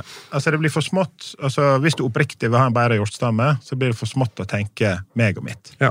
Det- Og så er det det som er den store utfordringen, det er å avpasse det i forhold til andre interesser. sant? Ja. Uh, og se, se sammenhengen der. Så dette er jo ting som vi jobber med til daglig, og som er veldig viktige. Jeg er ikke, vi har ikke fått i- noe konkret 100% svar på hva jeg skal skyte neste år. når Ja, jeg du. Lyngen. Eh, ja, når jeg da ligger der på post, og det kommer uh, Kommer den eh, kalv og fjorddyr og en bukk, og jeg har en bukk eh, Skyter du kalven? Eh, Ja, hvis jeg har bukkeløyve. Ja, da kan jeg skyte. Ja, jeg har lov å skyte Ja. alt, det. Ok, ok. Neste år skal jeg ikke skyte bukk, jeg skal kun skyte kalv. Ja, Ja. eller så kommer det Sånn som altså, jeg, som du sier, jeg har jo rimelig bra oversikt over de dyra vi har rundt oss, da, og er veldig restriktivt på det med bukk. Men altså, vi har dratt det så langt at det nesten er litt for langt, men det er jo bare for å vise at det er mulig. Ja. Altså, Det er mulig å få opp en høy andel hanndyr og store hanndyr, og de blir kjempestore etter hvert, og det skjer masse rundt der som er spennende. Men selvfølgelig kan vi høste av de.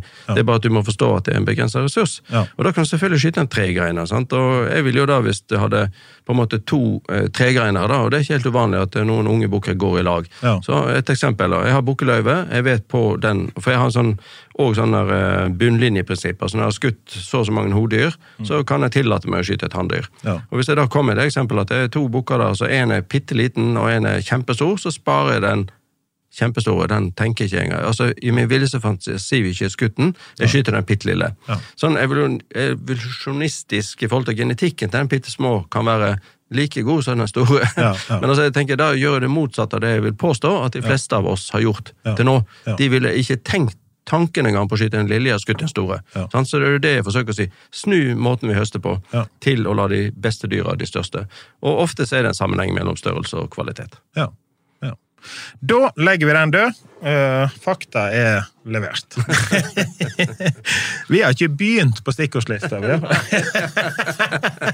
Det lyser både gult Jeg tror, eh, jeg tror faktisk dette her kan bli podkast med Johan Trygve Solheim 1, 2, 3, 4, 5, 6, 7, 8, 9. Sånn i løpet av tida framover. Men det kan jo hende likevel at vi har vært innom noe, da. Men nå har vi hatt veldig mye eh, alv alvor. Mm. Vi må ha noe humor i. God knall skal være litt humor òg. På stikkordslista her, eh, hva, hva, hvor er vi mest på humoren her? Har du eh, har du- alt er humor. har du, har du trakka ut i salaten eh, noen gang i ditt liv?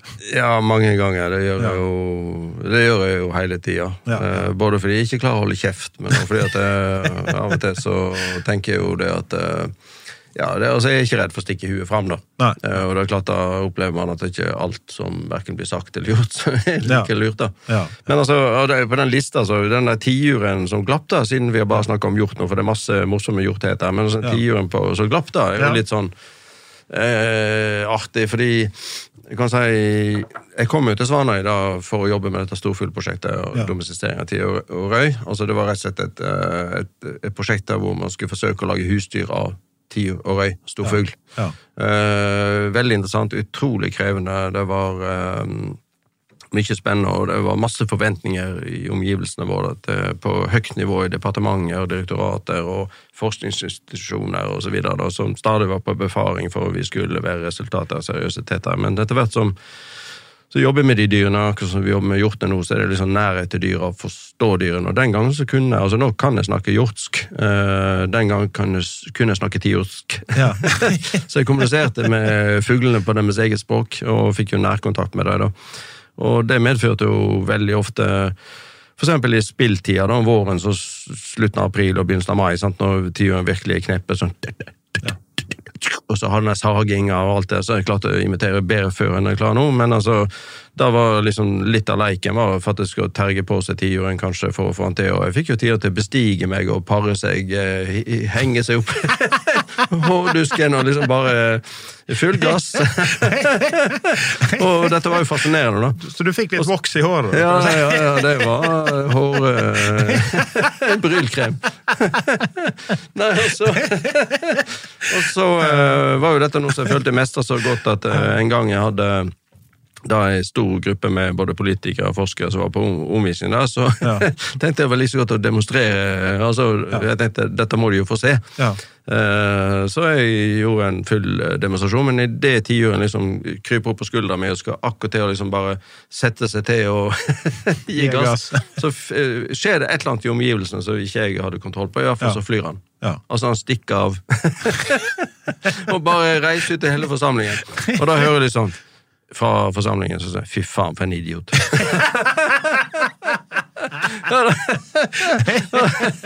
Jeg må jo Du innrømme lå igjen på alle fire. Jeg, følte meg ganske dum.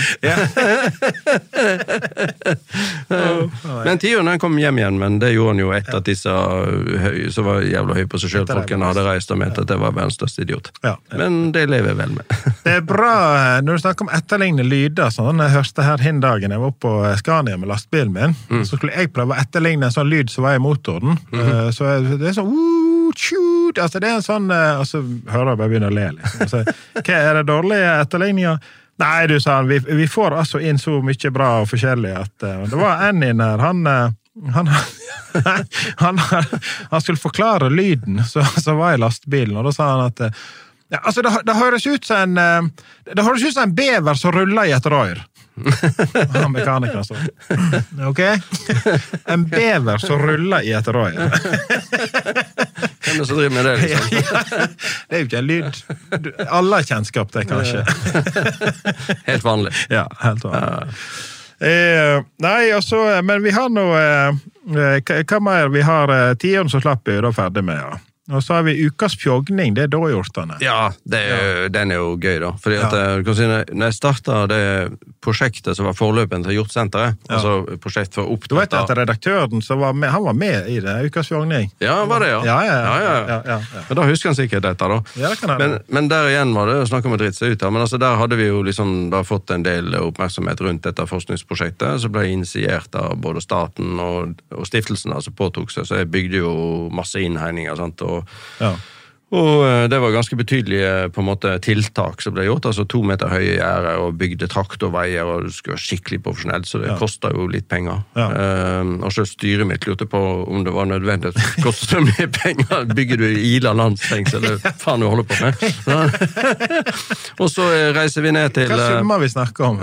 vi snakker om ganske mange hundre tusen kroner tidlig på 90-tallet. Så ja, det, altså, det er millioninvestering vi snakker om. Ja, ja.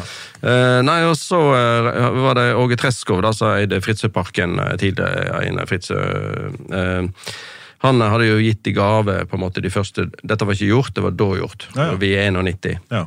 Så de første dyra jeg fikk før hjorten kom i 92, da, eh, disse da-hjortene, eh, de var gitt i gave. og Dette er en park som kongen jakter i, og hele kongefamilien. Og, og Åge Treskov var en veldig ivrig, fantastisk fyr, forresten. Eh, Ja. Så jeg var nede og henta disse dyra, og kom hjem igjen. Hadde kjørt hele natta og, sånt, og var ganske sliten, og slapp da det var først én bukk vi slapp ut uh, i innhegningen, og han går ut av hestehengeren, så vi transporterte han, og så går han ut av hestehengeren, så snur han seg, så senker han seg ned som ei kolle uh, og pisser. Um, men det var sikkert Han var veldig pisstrengt, da. Men så, så snur han seg bare rundt, og så kommer han springende rett imot meg. Ja. Hopper over meg, eller det opplevdes sammen, det var sikkert to meter, men det opplevdes sammen, han egentlig bare hopper over meg, og så hopper han rett igjennom gjerdet, og så forsvinner han. Og så han kollegaen som var med meg, da, han står jo ved siden av meg, sant? og vi ser dette. Greiene. Og så sier Otto, heter han, og så sier han eh, hva gjør vi nå? Ja. Så sier vi går og legger oss. nå går vi og legger oss, så dette har, dette har ikke skjedd. Eh, Så gikk vi og la oss, og det varte jo ikke veldig lenge da før telefonen begynte å ringe, sant? for da hadde jo den der dåhjorten, Ja. som jeg hadde faktisk en GPS-sender på. da. Ja, ja, ja. Eh, ja, eh, eller VHF den gangen, det var nesten før GPS. Da. Men jeg hadde VHF-sender, så vi hadde radiokontakt med han. Jeg, går bare og legger meg, så sto opp igjen, og da hadde jo denne dukka opp i hagen til noen på Svanøy, og det var jo telefonen med en gang, og de ringte sikkert til, til NRK. For det var en sensasjon. Ja. Eh, og da eh, eh, var det jo veldig mye oppslag på at eh, her hadde vi brukt så mye ressurser på å lage Ila landsfengsel, og det første de som kom, bare rømme. Og vi ble hengt ut så det holdt, da. Og så ble vi ukas fjogning. Eller jeg personlig ble ukas fjogning, og det var han eh, ja, hva det, Jeg husker det godt hvem, men eh, i hvert fall Jeg må si at jeg har aldri vært så stolt. Ja. Altså, jeg var så stolt, fordi at uh, Jeg tenker at eh, det er jo oppmerksomhet, og alle kan gjøre feil. Og Ja, ja, ja. vi hadde driti på draget. Ja, altså, det var ikke noe å lure på. Det var bare å si ja, vi hadde driti på draget. Men plutselig visste alle det. Og det jeg hadde oppnådd, da, var at jeg fikk oppmerksomhet rundt prosjektet. Ja. Sant? Og det tenker jeg, Hvis ikke du tør å gjøre noe feil, eller være deg sjøl, så hvor faen skal du da få gjort noe som helst? evne Det er jo en enorm egenskap å evne å snu det negative til positivt. Ja, og det ble positivt, og det medførte da Det var ikke bare den som rømte, for å si det sånn, men det, medførte, det medførte jo da at eh, bygdefolket, Ja. altså folka på Svanøy som òg hadde gått og lurt på hva faen vi holder på med, de stilte jo på dugnad og var med, og vi fikk fanga inn igjen disse dyra, og fikk de inn igjen, og siden gikk de der til å avlive de, og det fikk ikke oppmerksomhet om i det hele tatt. Ja. Altså, både dugnadsinnsatsen var et resultat av oppmerksomheten, Ja. jeg er veldig takknemlig for det, men da er ikke mediene like interessert i å lage et eller annet. Da har alle aldri brukt tid på dementier. Altså jeg tenker Hvis noen sier noe og jeg er verdens største drittsekk, så da, har de, da mener de det sikkert. da. Ja. jeg det det er jeg eh, har uh, jobba med forskjellig etter hvert. og Vi hadde jo sånn byside òg, og eh, jeg har jo et journalist ansatt. Mm. og eh, jeg vet ikke hva de lærer på journalisthøgskolene, eller skolene, men du klarer ikke å styre den gjengen der, altså. Hvis det, de skriver det de vil skrive, og det er deres rett. Så er de flinke å skjule seg bak den såkalte redaktørplakaten. Eh, apropos eh, store gevir, da, så mener jeg jo en av disse driverne for eh, det. Altså det at det gir sånn status. Det er blant annet ti på topplista, som blant annet Jeger- og Fiskerforbundet gjennom sitt medlemsblad Jakt og fiske publiserer hvert år. Ja. Så kommer det sånn, Og det er sånn poengberegningssystem, da. Ja. Um, og jeg mener jo at det, det er en type driver, en type oppmerksomhet, en type å si at det er veldig bra Ja. eh, at du har skutt den store bukken. Ja, for dette der blir jo registrert inn. Jeg har ikke ja, ja, peiling, veld, men eh, veldig system. jeg var på uh, og systemet er bra, men måten det blir på en måte fremstilt på, da, at du Ja. er en storjeger for du har skutt en stor bukk, Ja. det er med oss å gjøre at Mange har lyst til å komme på den lista. Så det er en driver som rett og slett favoriserer det. Men dette går jo automatisk. Ja. For jeg havna jo på andreplass her et år, på, på reinsdyr. ja, der har vi det. Du begynner der òg, ja. Ja, Der har jeg oppsyn med, og han, vi lå og vurderte det, for det var to stykker som var like store, og han sa ja, men det er greit, skyt inn, du. Ja. Så, eh, Nei, men, men, og, og det, det kan høstes, men det poenget, han sannsynligvis Rein er jo enklere enn hjorten, for at det er et avgrensa det her- fjellområde. her er veldig avgrenset. Det står så mange bukker, vi skal skyte en bukk, og, og da, det er en helt annen måte å tenke på. Men Ja. i skogen er ikke det så enkelt, sant? Nei. og det er poenget der. da. Men, men altså, da tenker jeg at uh, den lista, den bør Jeger- og Fiskerforbundet gå for med et godt eksempel, og fjerne fra på en måte den type oppmerksomhet. Altså at det er registrert, greit, men at, det, det at du hyller på en måte disse Ja. som skyter de beste dyra, uh, det er et, uh, mener, det er et uheldig grep. Men altså, der nekter de å gjøre det. Ja. I hvert fall tidligere redaktøren, som jeg kjenner godt, gjorde det, og da er det redaktørplakaten. sant? For det er det så informasjon som skal komme alle til gode. Jeg ser jo det poenget, men altså, i altfor stor grad så bruker man den der redaktørplakaten når det passer seg, tenker jeg da, og ikke Ja. på en måte er med som det jeg opplever at jeg gjør. Altså, Journalister har en unik mulighet til å påvirke Ja. sant, omgivelsene sine.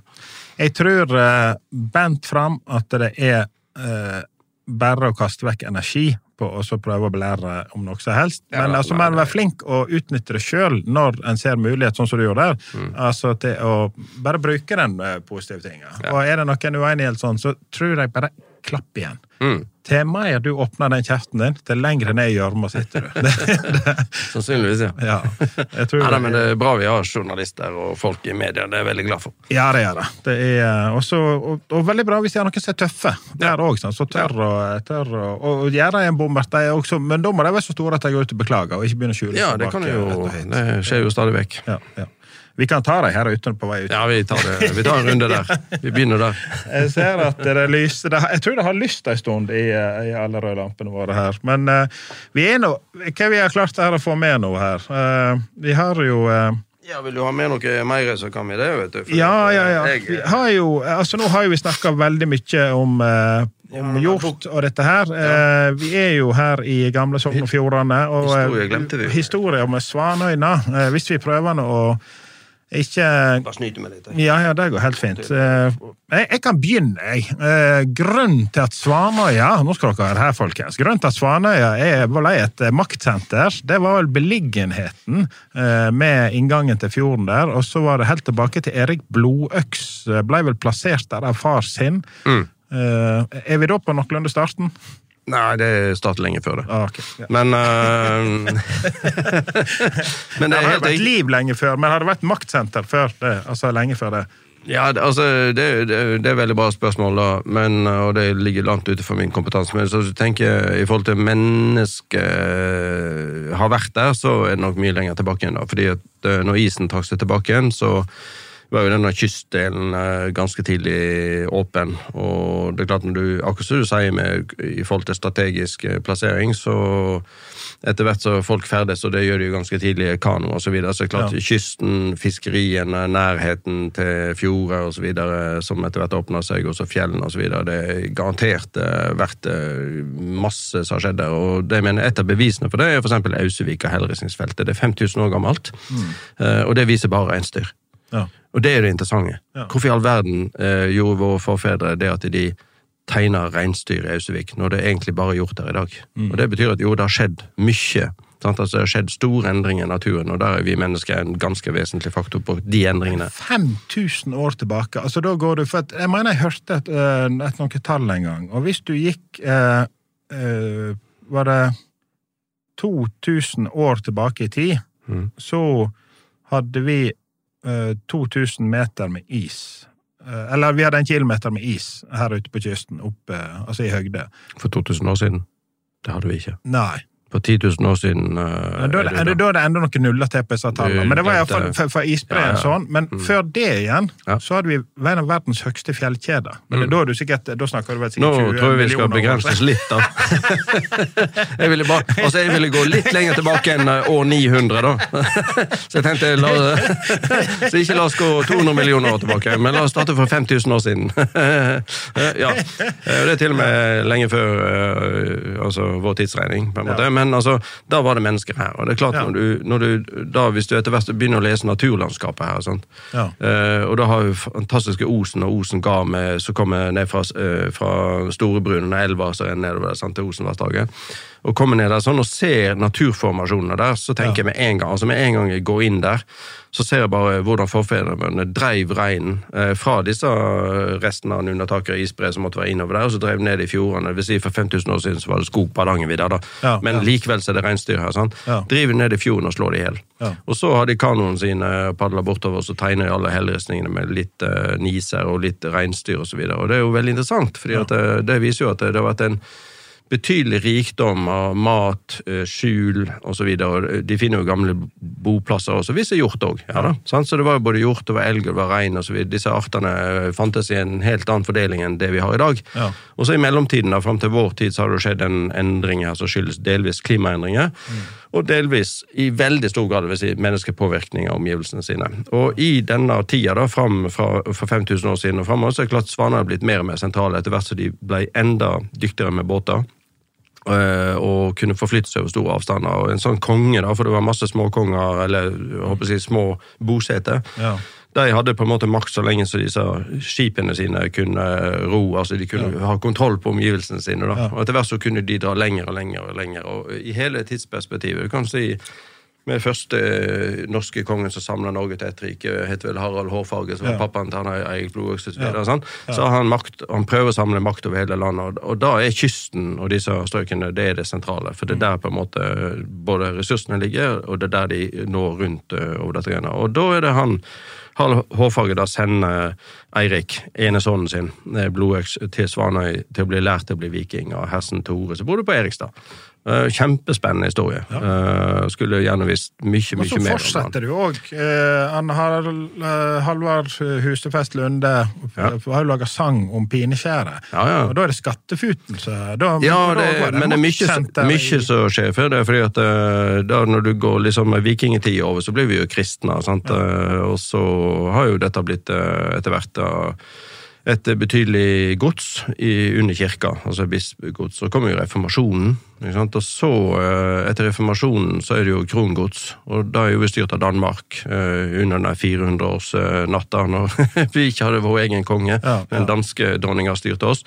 Eh, Så på en måte etter reformasjonen så blir jo dette etter hvert privatisert. Mm. Og det som skjer da med privatiseringen, det er jo at eh, kong Fredrik 3., hvis våpenskjold vi har faktisk på, på hovedgården, for han var på Svanøy Ja. på en av sånne ferdene sine, og nå er på slutten av 1600-tallet, han eh, er den første eneveldekongen som samler all makt under trona. Dømmende makt og alt som du kan ha under trona. Men det er veldig ressurskrevende, og de er jo egentlig i ferd med å gå konkurs. Eh, Så han avstår da mye eiendom altså under kongen, så avstår eiendommen. En av de som får da eiendom med tilhørende privilegier, som nå sett Birkeretten, det er Hans Svane, som var en erkebiskop av København, eh, som var en nær venn av Fredrik 3. Så han får hele Svanegodset. Det er jo kjempestort. Det er ikke bare øya Svane, men det er store arealer som hører til Altså, rundt der. Støylsen vår, som ligger oppe med Langeland og inn mot Digene, så hele det Mm. Ja. området der var jo eid av Det Norske Dampskipsselskap. Ja. Som igjen, altså, og dette lå kom jo fra Svanøy. Ja, ja. Så, ja visst.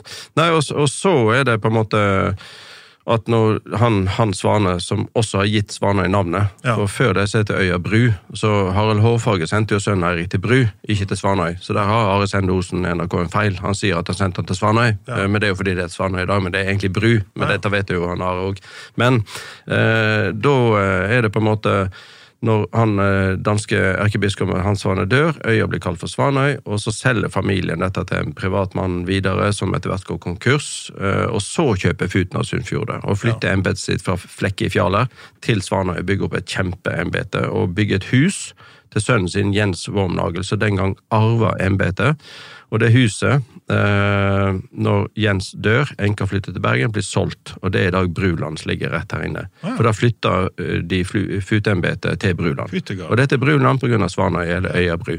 Ja. Eh, og da opphørte futetida, og da var det en eh, norsk eh, lekpredikant som het Hans Nilsen Hauge, som eh, var en fantastisk strateg. Han ble ikke gamle skvetten før han gikk bort, eh, men eh, hva han har fått til, det er noe jeg bare har lyst til å lære mer om. Eh, og I løpet av det korte livet sitt. Og en av de tingene han gjorde, på vegne av eller for en venn av seg. I Haugianerøsla så kjøpte han hele Svanøy. Da kjøper vi hele øya. Men da var mye av de andre tingene som er lagt rundt, vekke, så han kjøper Svanøy. Ja. Og for en av disse eh, haugianerne i Røsla, da, eh, som trodde på Hauge, og mente han eh, fortolka og forkynte på en god måte, og var en eh, dyktig industrireiser, og ikke minst an, avskaffa analfabetismen, som var veldig utbredt. Eh, han heter Ole Thorsen Helling, så han kjøper Svanøy. altså på en måte Hauge formidler salget, sånn som jeg kan tolke det, for Ole Torjussen Helling, så flytter vi familien til Svanøy og bygger opp det som Svanøy stiftelse overtok i 1972, altså Svanøy hovedgård, Ja. og forvalter den eiendommen videre. Eh, og han klarte jo på en måte i løpet av si tid å bygge opp eh, ikke bare Svanøy og Svanøy hovedgård, som vi forvalter i dag, men han bygger også opp ei rørsle i hele Sunnfjord, så du, det går jo masse plasser inn i Førde her, og sånn, så er på en måte det, det haugianske ånd som ligger der, og det er på en måte direkte røtter fra hele det som de bygde opp, da, som er bare imponerende. Ja. Nei, det, jeg er glad at vi har dette på opptak, for at, uh, jeg klarer ikke helt å se for meg hele, men du har jo forklart nå hele 5000 år. Eneste du glemte, det var at han Futen hadde ei datter òg, og hun ble smelt på tjukken av en stakkars gutt der ute som ble nagla til pinekjære. Det har jeg fått med meg. Men det omgikk jeg, da. Jeg syns det var litt for brutalt. Ja, ja, ja. Nei, men den sangen kan du høre faktisk på en tidligere episode av God knall. Veldig bra. Ja, ja. Ja, Veldig flink fyr. Dere er veldig flinke både med kultur og konserter og eh, arrangement ute på Svanøy, så det, det er jo ja. Det er veldig kjekt, og der er jo sånn som Halvor og de i Folkeakademiet, da, Ja. Svanøy Folkeakademi, de er veldig ressurs for oss. Og kan si det som vi rundt Svanøy hovedgård eh, og styrene der, og vi som på en måte forsøker å både ivareta historien her, som jeg har fortalt litt om, men òg på en måte tenke hvordan skal dette leve i vår tid, og hvordan skal vi utvikle det for at det skal være og for, for eh, framtida. Ja. Og da er det både det å kunne ha den historiske forståelsen og fortolkningen, men òg det å utvikle det videre. Og en av de tingene vi føler at vi er på gang til å kunne få til, og jeg har veldig tro på, det er den gamle, fantastiske låven på Svanøy Ja. hovedgård, som er jo den første enhetsloven i Vestland. Et av de aller største grindbyggene i Vestland, men som var bygd for å være en låve. I dag har ikke man bruk for den type lover i norsk landbruk. Ja. Så da ville den lidd samme skjebne som mange andre lover, rett og slett bare forfalle, fordi det ikke var bruk i det. Men der gjorde vi et strategisk grep i 2016-2017, og definerte det til arena for kunst og kultur. Ja.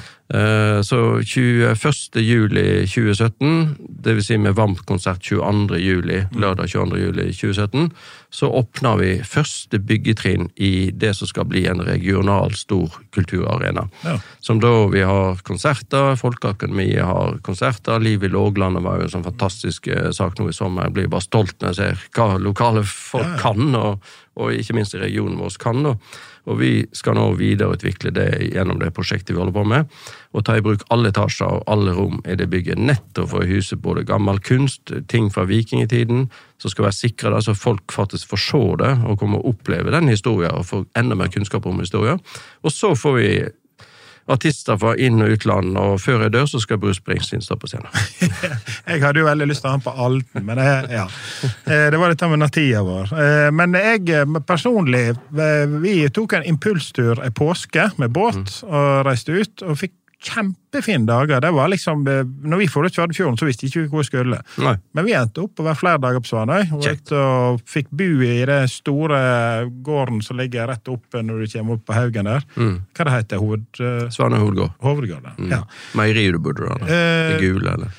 Ja, det kan kanskje stemme. ja, Eh, og så eh, fikk vi leie sykler, eh, eller låne eller leie, husker jeg ikke. Og Mm. så sykla vi ut til deg og fikk omvisning der, og kjøpt mat der. Og, men er det Svanøy, kan det besøkes hele året? Ja, det kan det. Ja, Men, men det er jo sånn at vi Ja da, og det skal bli mer av det. Hele året det er målet vårt, da, men vi Ja. skjønner jo at det er noen begrensninger i forhold til vær og vind. Ja. Og akkurat i dag hadde jeg ikke ville gått i en liten sjøl 30-fots båt ut der. Men eh, jo, altså det er noe med at eh, når du kommer i land på Svanøy, så har vi et eh, og, Altså, vi har så mange forskjellige ting eh, som du kan oppleve, sånn at du blir ikke ferdig med Svanøy på en dag. Eh, og etter hvert som vi utvikler både kulturarenaene og mer fasiliteter, så vil det bli enda mer å oppleve i årene framover. Ja, og jeg har jo prøvd å kringkaste litt dette her at eh, drit i denne sydenturen. Vi har så mye å se. Alt ifra surfing på Stad til Svanøy og attraksjoner i Sogn og Flom. Og, altså, det, vi har jo så masse. Ja, bare i nærheten her og oppe i Gaula? Altså,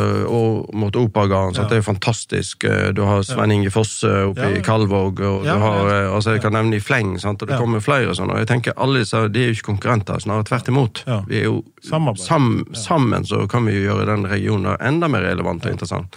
Og jeg tenker sånn Framtida Alle skal jo ikke leve av reiseliv, men altså reiseliv blir ei viktigere og viktigere eh, næring, tror jeg. Ja. Og da er det viktig at vi ser at alle disse gjør at regionen blir Ja. i sum veldig mye mer interessant. Og jeg er helt sikker på at vi har ikke kommet på de beste tankene som er sammen med de trolltunger. Og, sant? kom først til Førde, bu her, og så og dere ut ifra her, så kan du reise til alle Nei, jeg kom først til Svanøy. Ja, ja, ok, ok.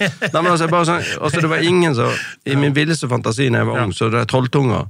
Ja. Jeg så aldri potensialet Nei. for det det har blitt, da. Nei. Men altså, vi har sikkert noe tilsvarende. Vi skal ikke lage trolltunger på Svanøy eller inne i Førde, men vi har andre ting som vi kanskje ikke har sett, Ja, ja. som er veldig verdifulle, som er veldig attraktive. Men det spørs akkurat hvordan du skrur det sammen. Og da er vi avhengig av én veldig viktig ting. Naturen har vi. Eh, ressursene ligger der. Det er menneskene. Ja. Sånn, så er mennesker som har lyst til å bo her og jobbe her og utvikle seg ting. Det er de vi trenger. De, Men så er jeg faktisk mennesker. Eh, driver og jobber med å få med meg nå, som heter Jan Erik Fredriksen fra Høyanger. Ja. Eh, Veldig flink, vært i Island masse. eh, Mm. Kjenner masse til eh, Og har blitt flink på dette med turisme. Så jeg håper jeg får han med i podkasten Så skal vi legge gode planer for videre utvikling av Sogn og Fjordane. Veldig, veldig bra. Det håper dere og tenker på Jeg tror han har vært ute hos deg òg. Ja, han syntes okay. det var gøy at hjorten dilta etter deg inn på kontoret og la seg i sofaen. Ja, det stemmer, det. Du har liksom hjorten som husdyr her. Ja, det er ikke tvil om. Ja. Har du enda i dag Ja da, vi har flere. Hun som er på en måte den rolla som han sikkert opplevde den gangen, da, hun er litt uh, uberegnelig. Så Ja. hun får ikke lov å gå inn på kontoret. Nei, for hun kan eh, rasere hele kontoret. En rampehjort. Ja, rampehjort. Nei, men du, vi er langt over Det er sikkert ny rekord her snart på eh, overskridelse. Det kan hende du får lov å komme igjen en gang. Eh, og så er du på vei på ferie, så dette var første stoppet ditt uh, på ferieturen. Første ferieinnslaget. Ja, ja. Da uh, ønsker jeg god tur videre, og så får vi ønske folk en riktig god helg. Og uh! En Firda-podkast. Produsert av Har du et enkeltpersonforetak eller en liten bedrift? Da er du sikkert lei av å høre meg snakke om hvor enkelt det er med kvitteringer og bilag i fiken, så vi eh, gir oss her, vi. Fordi vi liker enkelt. Fiken superenkelt regnskap.